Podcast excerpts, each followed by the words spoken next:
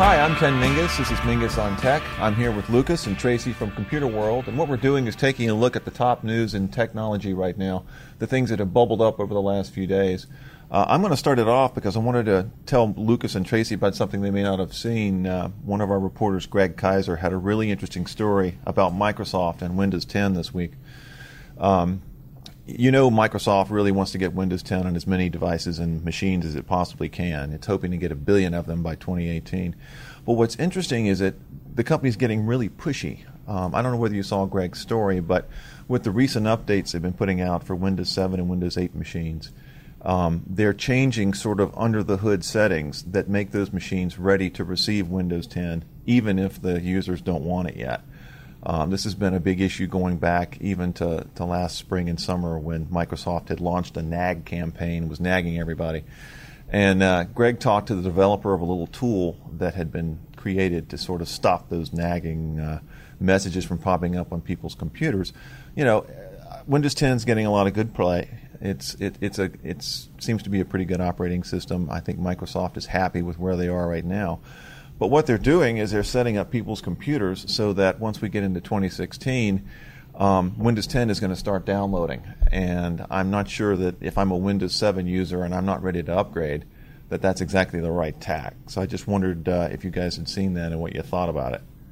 I mean, I, I, I saw it and, and I'm, I'm not uh, surprised by it, but you know, Windows machines tend to have a lot of crapware on it, anyways, and just seems like one more piece that, that's going to be shoved in your face as you're trying to, uh, you know, work on your computer. It's, it's, it's, it's what I don't like uh, uh, oftentimes about Windows is that you get a lot of these pop-ups. Yeah. And you know, as I'm doing my work, I don't want to. I don't want a window to pop up in front of me and stop what I'm doing. So now that they're even up, forcing you to upgrade to the next operating system, that's even more annoying. You know, I, I don't mind an occasional pop-up saying, "Hey, guess what? We have a new upgrade." Every every computer does that. You know, even Macs do that.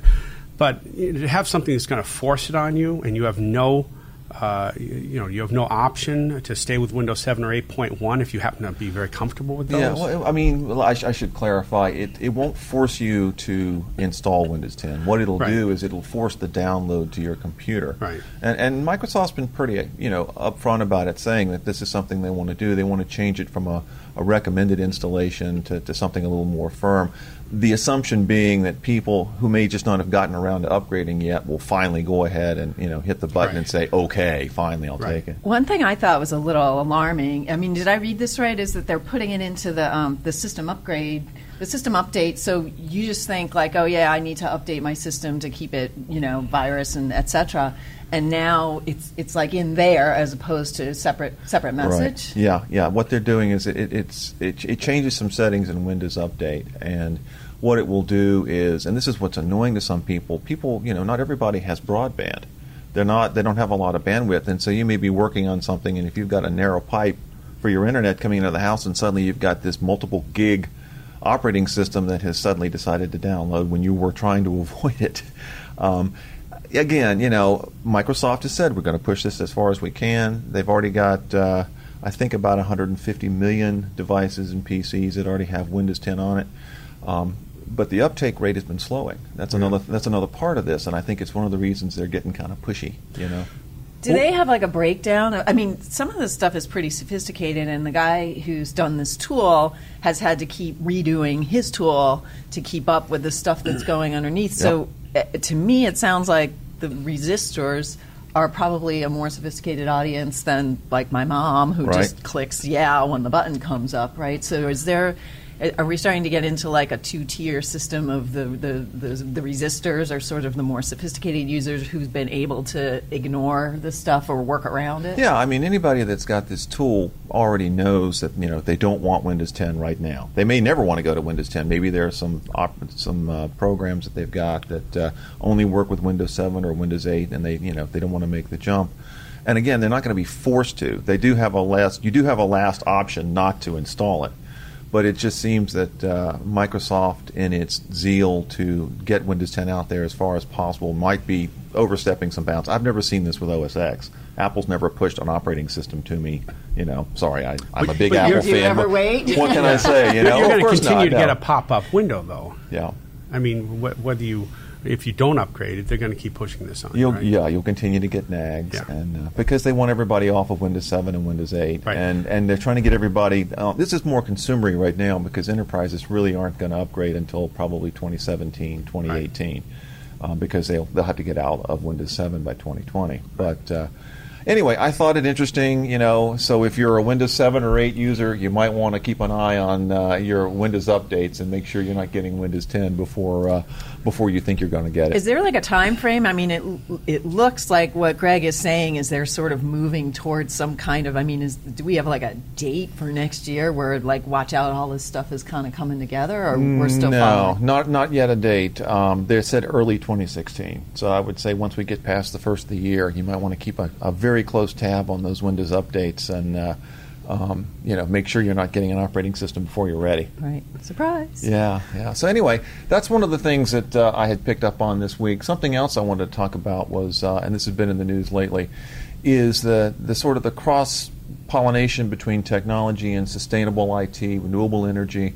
Um, there was a big announcement out of Paris uh, where President Obama and Bill Gates um, were talking about, uh, I think, was it doubling uh, money for research Yeah. and development Yeah. over the next few years? So, Lucas, you, you wrote about that, and I was just, you know, I wanted to find a little bit more about what's going on there and whether that's, you know, going to make a difference. Yeah, and it, it's a funny thing with uh, clean energy and renewable energy. Uh, you know, people really get get in, a, in, in an uproar over uh, you know oil and clean energy. Uh, you'd think it would be an obvious thing, like we want to reduce carbon emissions, uh, but I think uh, people feel like this is being pushed down our throats as well, like we were just talking about with the Yeah. windows. You know, they feel like there's too many subsidies being given to these companies. Then other people on the other side of the coin, people are saying, well, there's not enough being done. So what these 20 countries, including the United States, have agreed to is doubling the R&D money that they're going to put into renewable energy, clean energy. That's going to bring it to about $20 billion. The United States has been putting in about $5 billion to research and development of clean and renewable energy uh, to date. So they'll double theirs to $10 billion. Bill Gates just put out a paper and uh, he pointed out that you know clean energy R&D in the United States is 0.4 percent of how much we actually invest in energy altogether. So it's a tiny slice of the amount of money that's going out there. Uh, so Bill Gates put together his own coalition of uh, 28 companies, and they're looking to expand that as well. But initially, 28 companies, and they're going to uh, be putting seed money into uh, various, you know, startup initiatives for clean energy, like uh, flow batteries, for example. And Yeah. flow batteries are just different from, not to get too deep into the weeds, but they're different from lithium-ion batteries in that uh, they can scale a lot larger than lithium ions. Isn't, isn't you know just to, to pick up on that for a second? Isn't the whole issue right now storage storage of energy? I mean, we're, we're, we know how to generate Yeah. it with solar and wind and, and water and of course you know fossil fuels. But the storage technology, I mean, I've seen a lot of stuff with Tesla and the home batteries and, Right. and things like that. Well, you're just talking about your solar panels, right? That's right. I just- I just had has solar panels That's installed. right. You're, you're, you're leading the charge. I Of course, know. my utility hasn't come over and switched out my meter, but you know, I'm, I'm going to probably wait three months for that to happen. But yeah, uh, I just had solar uh, panels installed on my roof, and I'm looking forward to having my uh, power bill cut in half. So, well, But you that- really want the you really want the battery so that when power goes out, you have your backup. do you have a ba- did they No, install a right. battery? no, I part didn't get the backup battery, even though I got this uh, particular system from SolarCity, which is uh, owned by uh, uh, Tesla's. Uh, uh, well, it's, they're not actually they're connected by blood rather than the actual Like a deal, subsidiary, right. or- No, Okay. it's it's actually um, uh, Elon Musk's cousin. Who uh, is the uh, CEO of SolarCity, and then Elon Musk, I think, is board chairman. They're of literally Solar related City. by blood. So they're, Okay. yeah, they're Wow. literally How's related by blood. dinner the their family, yeah. Uh, but and, and I thought about it. I thought about getting one of the batteries. Uh, the battery I, I would really want is the one that can sustain energy over time. So when the solar panels aren't producing energy, the battery is giving power to my house. So you're effectively off. You, that would be effectively off the that grid. would that would be yeah or close to it. Yeah, close as close as you could be to being off the grid. I can't do that because I'm actually leasing these solar panels. I didn't buy them outright, so that doesn't allow me. I, I pay per kilowatt of power that is generated Okay. from the solar panels. I have a set amount that I pay, which happens to be 12.5 percent per kilowatt. Um, Is but that I- So the battery, the battery is the part right? yeah, battery storage is huge to renewable energy because obviously it's intermittent. I mean, it's it's not a steady flow of energy when you have solar panels uh, that don't make energy at night, for example, Yeah. or you have uh, you know wind turbines that don't turn when there's no wind. Uh, so you have to have something that can store the energy and release it during down times. Uh, and that's that's where the the, sto- the energy storage comes in. And lithium ion batteries uh, that's the common uh, uh, source right now. Uh, Tesla is building um, a gigafactory and planning to build more that is going to produce um, these lithium ion batteries specifically for businesses, utilities, and homes that will store that energy and then release it in times when in off times when. Do you know is the. R and D money that, that Gates and Obama and, and the other tech firms have you know started working on is that is that related to batteries? Is it related to all kind like energy generation as well? or- It's related to energy generation as well. One of the technologies that they're putting seed money into is called solar paint. I love this. I want Isn't that. that so I want solar paint on the Also, house. what a great band name, right? Yeah, Solar right. Paint. it's it's uh, based on uh, quantum dot uh, uh, semiconductors, and basically you have these microscopic uh, semiconductors. It's in the paint, It's in the paint, yeah. And basically you paint a wall, you attach some wires to it, and it produces energy through is awesome. photovoltaic. Yeah. Well, and you've written about the um, the glass, right? So the windows Right. will actually, which just seems so brilliant, right? There's the sun coming through the window. It- you know they, they don't have they're not high efficiency so it, especially with like windows and probably the solar paint won't be as well but it, it subsidizes so you, you're going to have windows in buildings the other thing that these windows do is they provide a certain amount of um, shading so that you're also not paying for additional cooling through sunlight coming through and heating the building so it actually keeps the bu- building cooler as well but even if it's like 4% you're, you're gaining something from it. You look 4% at New didn't York, have, you have yeah. you know tens of thousands of buildings in Manhattan, for example, with all these windows, millions of windows that could be producing energy. yeah. Uh, my son was showing me this really cool thing. I think it's a Google project Yeah. where they have they map out the uh, that they use Google Maps on the city roofs. And with the suns, you know, they, they identify the the roofs of the different buildings where a solar panel would make sense, Yeah. and Right. then other ones where it doesn't. So you can just, Right. you know, mouse over the thing and go, oh, look, this building could have a so, which is such a cool use of the It's, technology. it's most of the solar companies are using that now. They use Google Maps and other uh, algorithms to discover, you know, the best place to put the solar panels on your house. They actually show the trees around your home, and they'll show throughout the day where that shade goes on your roof. Uh, Did they do that for the that. for your solar panels? They did, yeah. They actually showed me it's a virtual map of my house, and they show the trees around it, and then they, they hit a uh, you know they hit an icon, and it shows the 24 hours in a day where the, the shadows of the trees come around, and, Well, they need to know that if they're going to know how much electricity is going to be generated, right? right exactly, and they actually use that to determine if your house is is uh, you know efficient enough to or get, gets enough sunlight to actually produce enough energy to warrant solar panels. It, it, it's interesting, you know. I, I know that there are tax credits expiring, and that's why there are a lot of homeowners that are doing that, you know, this Yeah. year. But also, you know, one of the things that came up, Tracy's been working on our, our Future 2016 project, and one of the things that came up as a sort of disruption for 2016 um, is this whole idea of reducing, like, the carbon footprint. Companies are trying to get away from that, right? Yeah, so I mean, this was so we, we split our this is our forecast 2016 survey, which we do every year, and it's um it's a it's a group of all high high tech lead uh,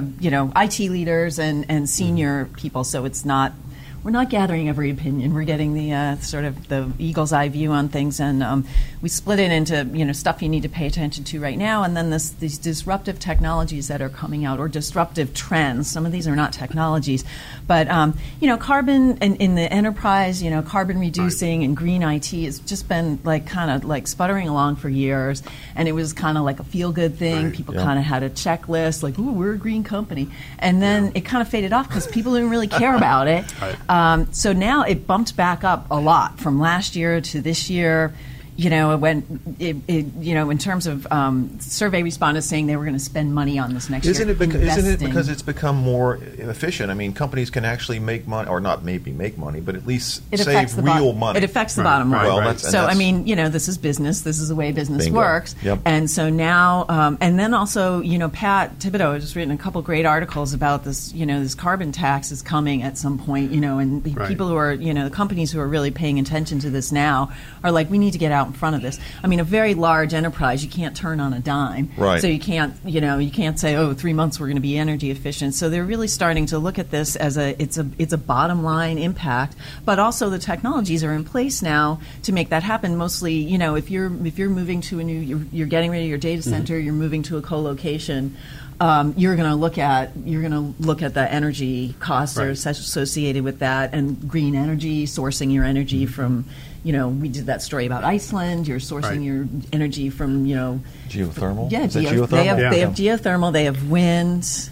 What's the other one? You know, they've got oh, well, yeah, obviously Oh, solar. hydroelectric and- Yeah. Yeah. water. So, um, so that really popped up. I mean, I think on this list we saw a lot of stuff that's been kind of like sputtering along, and Right. all of a sudden it's it's finally kind of pulling together. Right. Um, so DevOps was at the top of the list. That's Not a surprise. something. Yeah. Um, you know, it's been kind of gathering for a bunch of years. I know among our readers we still have some skeptics. Yeah. You know, when we do DevOps Right. articles, we have people kind of rolling their eyes, but. Um, People just need to move faster and be more nimble, and also, so the thing that it's interesting they pointed out is DevOps is not really a skill. It's not like you go out and get a certification in DevOps. Um, it's more, it's more it's about a mindset. collaboration. It's a it? mindset. Working together. And, Yeah. yeah. it's really a mindset change, and um, so it's you can have your same old skills that you've had. It's just you know that sort of real fast and fluid, and stand this thing up, get it going quickly. Um, you know, fail, move on, just just keep rolling, as opposed to we're going to go over here for six or twelve months and come back with something that no longer makes sense. So part of it is just DevOps is just responding to this whole digital transformation. You just you just need to move faster. Right. Um, and then actually that ties in with um, this this focus on the customer experience. I experience. saw that. I mean, don't, don't Doesn't companies already very take care of customer experience? I mean, aren't they focused on that already? Well, uh, this is How is really that disruptive? If they aren't, they don't last. well, you kind of wonder, well, it's you know. true, but actually, um, it's more. It's more that it's getting. You know, before there was like the customer service experience was was at the front end of the business. Right. It was like out here. It was like here's the person on the headset Yeah. talking to Ken And he's that's trying to it. buy And- insurance. and or there's a disconnect? Yeah, and the back end was still all low G and all like, well, I'm I'm working with a ZRP and all this stuff. So it's really it's really the fact that it's pushed all the way back through. So you're talking about enterprise IT, Okay. which is not you know lots of times they're way over here. They don't even actually really have a sense of the actual customer. Right. But as the company transforms into a digital company, then it flows through everything. So now you're so the DevOps is the same kind of thing, internal, external cu- customer. So now your customer experience is just, and the co- companies are really finding that that's their differentiator in the market. Is really you you just have to stay right next to Mm-hmm. that customer the whole time. So like this e- example we use, which I thought was so cool, is like mortgages, which is a drag. Oh, yeah. you need ten thousand million pieces of pe- paper. There's Oh. all kinds of Right. Sign regulations. your life away whenever you So that, they yeah. have you know they they've broken it down. This one company, PrimeLending, they've broken it down to a series of apps. So by the time you know you do a little bit here, a little bit there. Um, by Wait, the so time the you're customer deals with se- se- separate apps? or- yeah, so they broke they broke the process down Yeah. into you know do this now, do this now. So uh, by the time you're standing in the house, and you know what the housing market is right now, you're standing in a house you want to buy, you're in a bidding war. You can literally get your mortgage approved while you're standing there with your phone, right? So that's absolutely you know that's digitization that of idea. all of that paperwork, but it's also everybody has a phone in their pocket now, right? So Yep. they're so they're they're being driven by the customer, but they're being driven by the back end too. So that one's kind of I mean it, it doesn't really sound exciting, but it's no. really if you're buying a house, or anyone who's bought a house or dealt with a mortgage can appreciate, uh, you know, an app in your on your phone that allows you to qualify right away, or you know, give you. But, an, but an initial- qualifying is just the, just a, That's the you start. Well, no, this is step. actually. I, mean, think it's that's- actually the the approval, but obviously you've done Yeah. all the stuff beforehand. Yeah. But you know, if if if someone bids up another fifty thousand, you're like, ooh, you know, we're Yeah. right on the edge Yeah. there. So now you have that bid information. wars on your phone for your house. Right. you're in it. Um, and then, you know, also related, we've been writing for a long time this IT market alignment. I mean, I, IT and, and marketing have not always been friends. Yep. But um, you, if you, you know, you have to be friends now. There's really just no way around it. And it's mostly because not so much in IT, but really marketing has just become completely digital. Right. So they actually they're actually the, the suitor in this in this game, which is you know they, they they can't go off on their own anymore because every single thing they do is now digitized, and they need the analytics Right. and they need all the stuff that IT can provide. So the happy companies, everybody's on the same page, but otherwise it's really marketing being like you know we need this this this and this and from hmm. you guys right now. So that's that's one of those things that it's been you know some companies were doing it before others, but it's really if it, if you're if you're not doing it this year, you're going to be left behind. Yeah, there's a lot of lot of insights in that package, and uh, in, in our next episode, I want to take a look at some of the predictions. You know, the bold predictions for 2016. But uh, I think we should leave it uh, leave it there for now, and uh, um, I think that's a wrap for us for today. Cool. We'll be back All right. soon.